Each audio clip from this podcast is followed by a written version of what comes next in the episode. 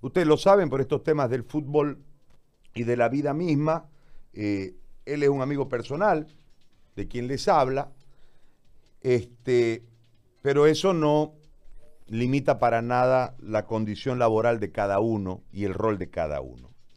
En ese marco, yo le voy a preguntar directamente a Roger, ¿cuál es la situación ahí? Entiendo que es un dependiente tuyo el que está detenido, y si tenés alguna participación en este ingrato tema y si eh, sos responsable de este negociado fraudulento en medio de esta crisis, de esta pandemia. Si sos tan amable, primero de responderme y después de contarme cómo era el negocio ahí, si es que saben, y quiénes más están siendo investigados y si la investigación está abierta y cómo fue tu declaración. Muy buenos días, Gary, un cordial saludo a toda la audiencia. Bueno, esto ya pasó hace más de una semana, ¿no? Eh, donde eh, la policía hizo un seguimiento a diferentes tipos de falsificaciones de documentos, entre ellos los pases que se entregaba, los pases de circulación de abastecimiento que entregaba la alcaldía. Evidentemente hay un funcionario municipal, ¿no?, que fue sentenciado, no es de mi dependencia, es de otra secretaría, y él obviamente se autoculpó porque él eh, utilizó el pase para la falsificación y obviamente eh, él ya mencionó de que no hay ningún funcionario más eh, con él, que él lo hizo por necesidad y obviamente eh, también eso hizo de que eh, estén presos los propietarios de la imprenta que a la postre descubrieron una serie de documentos que falsificaban en ella, ¿no? Es importante dejar claro de que no es un funcionario de mi dependencia, no es un funcionario que yo conocía, por lo tanto, eh, cuando fui a hacer mi declaración como testigo hace una semana atrás, ¿no? Eh, aclaré, ¿no?, que no había ningún vínculo y además que no lo conozco. ¿Y el de quién dependía, Roger? Bueno, él depende de otra secretaría, ¿no? Eh, por lo que entiendo que era chofer, ¿no?, de otra secretaría, ¿no? Y donde él manifiesta en su declaración de que él actuó por cuenta propia. Es decir, él, él vio la posibilidad del negocio y se champó. Vos no tenés nada Aparece, que ver, Roger. Nada que ver, nada que ver, ni lo conozco. Es más, él en alguna parte de su declaración dice que yo se lo entrego, yo no entrego.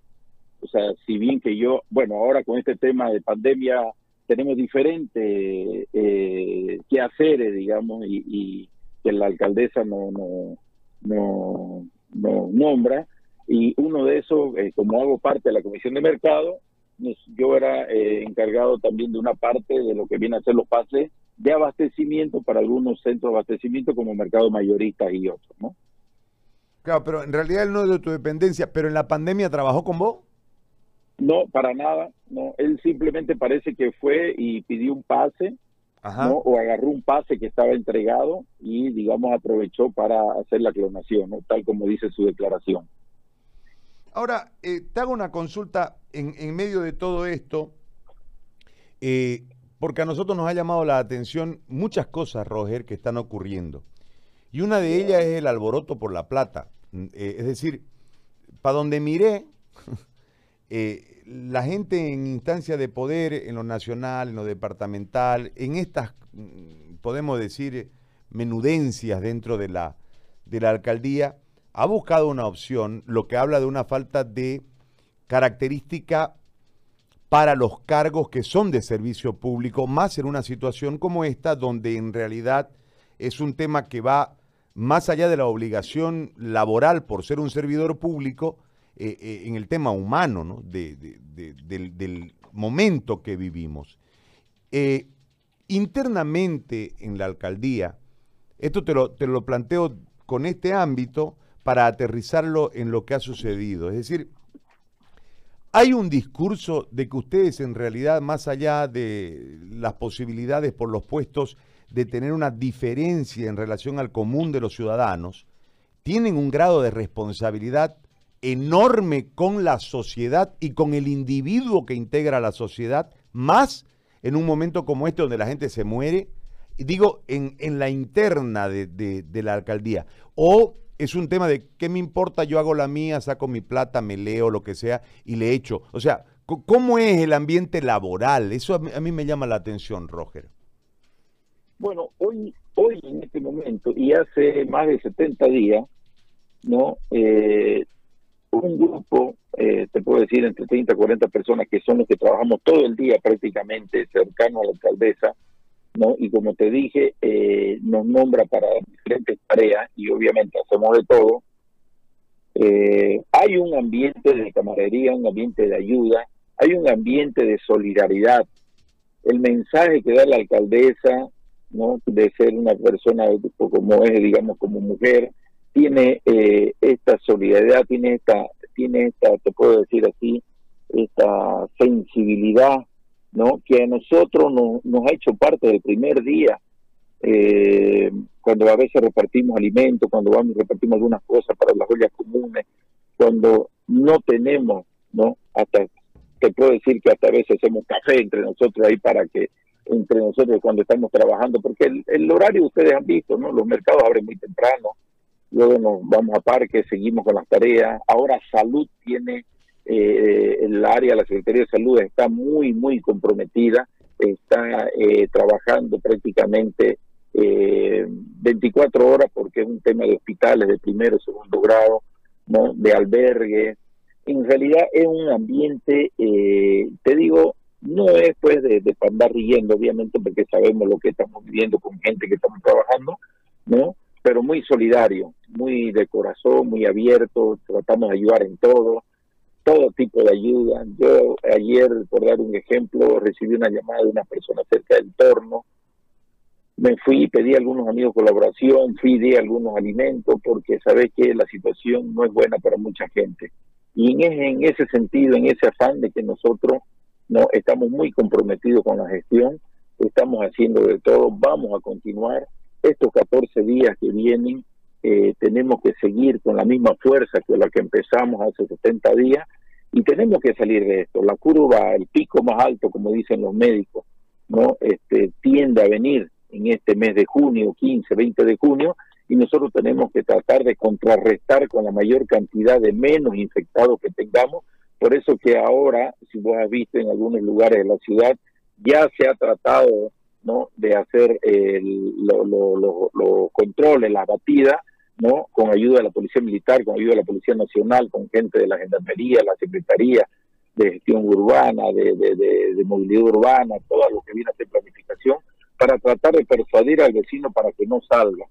Estos catorce días no son diferentes a los otros, pero es la tendencia a que haya más infectados, y eso pues nosotros preocupados por el tema de hospitales, ¿no? De camas, de lugares de atención. Muy bien. Roger, sí. Espérame un minuto, sí. Consultarle al arquitecto, ¿cuántos mercados se han autorizado para esta semana, arquitecto? Y también, ¿cuántos mercados móviles habrán en la ciudad? Bueno, eso es una, una parte importante, gracias por, por, por preguntarme.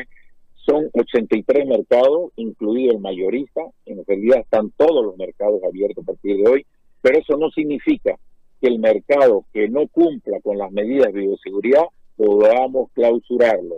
Ya quiero que sepan de que hay una hay una hay una hay hay un seguimiento de la gente del mercado, de la cual estamos, ¿no? Para hacer cumplir. Eh, están todos los mercados de la ciudad. Eh, el Florida también, Roger. El Florida, ¿Perdón? el Florida también. Todos, todos. El, hay mercados que no quieren abrir, por ejemplo, el mercado del Sucre, del Sucre y, y el mercado y nuevo, pero creo que el mercado nuevo, el de mayoría, eh, nos dijeron de que la mayoría de la mayoría de la gente, la mayoría de la gente que atiende es gente mayor. En la anterior, hace tres semanas atrás nosotros queríamos abrirlo, ellos dijeron que preferían cerrarlo para no arriesgar. Quiere decir de que todos los mercados, como te decía, están autorizados para atender al público. Los que no deseen por X o Z motivo, respetamos su decisión. En el tema de los mercados móviles, no hay mercados móviles estacionarios. Los mercados móviles son los que están andando, los que entran a condominio, los que pasan por la calle, no, para evitar también este tipo de foco o de eh, infección que pueda traer. ¿Y, eso, ¿Y esos mercados móviles tienen bioseguridad? ¿Quién los controla, Roger? Los vendedores, digo. los comerciantes. El vendedor ahora, en este momento estoy en la Rocky Coronado mirando uno, por ejemplo, que está con, eh, está con barbijo, está con guantes la señora, está fuera de un condominio, en este momento te voy a mandar una foto, ¿no? Está cumpliendo la gente y nosotros estamos haciendo la ronda, porque el vendedor que no cumpla con lo básico que es barbijo y guante y la distancia, también va a ser retenido y llevado a las dependencias de tránsito. Ok, le agradezco mucho, muy amable, don arquitecto, le agradezco por este, que no tiene, me dijo una autoridad. Decime usted, me dijo, ya pues le digo. Este, eh, y uno pues, si, si la conoce a la persona, ¿no? Porque al fin de cuentas este, estos cargos no te pueden cambiar, ¿no? ¿Eh? ¿O no? Entonces, eh, Roger, yo te agradezco muchísimo por eh, esta, esta información brindada a la gente y lamentar el, lamentar el otro tema, ¿no? Porque es ingratísimo el otro tema. Te agradezco mucho, muy amable. No, el agradecido soy yo, Gary, y de verdad te digo, eh, me gustaría de que todo funcione así.